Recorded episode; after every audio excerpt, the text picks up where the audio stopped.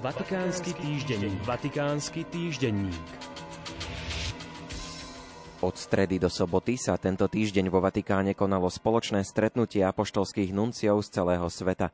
Program trojdňového pracovného stretnutia takmer stovky nunciov pozostával okrem spoločných bohoslúžieb a slávení vešpier, taktiež z prác v skupinkách podľa kontinentov, na ktorých nunciovia pôsobia.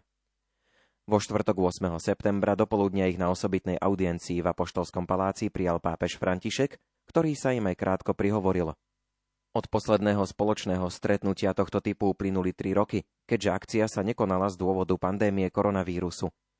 Ako konštatoval pontifik, teraz sa zdá, že to najhoršie je za nami a vďaka Bohu sa môžeme opäť stretnúť. Ale bohužiaľ, Európa aj celý svet sú zmietané vojnou mimoriadnej závažnosti, pokiaľ ide o porušovanie medzinárodného práva, rizika jadrovej eskalácie a vážne hospodárske a sociálne dôsledky. Ide o čiastkovú tretiu svetovú vojnu, o ktorej vydávate svedectvo na miestach, kde vykonávate svoju misiu. Ďakujem vám za všetko, čo pápežskí reprezentanti robili a robia v týchto situáciách utrpenia. Priniesli ste blízkosť pápeža ľuďom a cirkvám. Boli ste referenčnými bodmi vo chvíľach najväčšej dezorientácie a turbulencií povedal nunciom pápež a vyzval ich, aby išli spoločne s ním vpred v spoločnej práci, v dnešnej církvi a svete, s dôverou v pánovu milosť.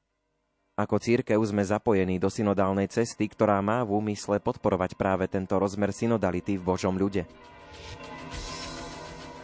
Okrem tohto pracovného stretnutia nunciov a oficiálnej návštevy Adlimina brazílskych biskupov prebiehali v Ríme ešte dva veľké formačné kurzy – Jeden bol určený pre biskupov vymenovaných v posledných rokoch a druhý slúžil pre biskupov z misijných oblastí v rámci ich permanentného vzdelávania.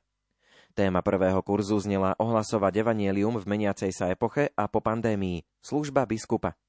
Pre veľký počet záujemcov, až 320, je tento kurz rozdelený do dvoch turnusov. V posledných rokoch sa totiž kvôli pandémii nemohli konať pre nových biskupov riadne kurzy prezenčnou formou. Na tomto kurze sa zúčastnili aj noví biskupy, ktorí spadajú pod dikastérium pre východné cirkvy. Na prvom turnuse od 1. do 8. septembra v priestoroch vzdelávacieho centra Regina Apostolorum s účasťou 150 biskupov participovali spišský diecézny administrátor Monsignor Ján Kuboš a emeritný toronský eparcha redemptorista Vladika Marian Andrej Pacák. V záverečný deň prijal celú skupinu v Klementínskej sále Apoštolského paláca pápež František. Druhý turnus tohto kurzu bude od 12. do 19. septembra s účasťou 170 nových biskupov, pričom sa ho zúčastní aj nitrianský pomocný biskup Monsignor Peter Beňo.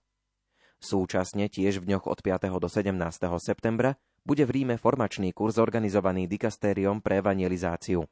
Slúži na permanentné vzdelávanie biskupov z misijných oblastí a participuje na ňom vyše 80 biskupov. Vo Vatikáne bolo aj historicky prvé menovanie riaditeľa novovytvoreného oddelenia ľudských zdrojov Svetej stolice. Táto pozícia bola ustanovená v apoštolskej konštitúcii o rímskej kúrii Predikáte Evangelium. Riaditeľom sa stal 62-ročný španielský právnik dr. Luis Herrera Tejedor, absolvent IE Business School, ktorý strávil celú svoju kariéru v oblasti ľudských zdrojov.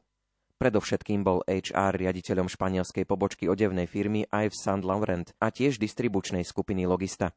V rokoch 2017 až 2021 bol HR riaditeľom španielskej banky Inversis. Počnúc odchodom z tejto banky ponúka svoje služby kouča najmä v malých a stredných podnikoch a startupoch. Vatikánsky týždenník. Vatikánsky týždenník.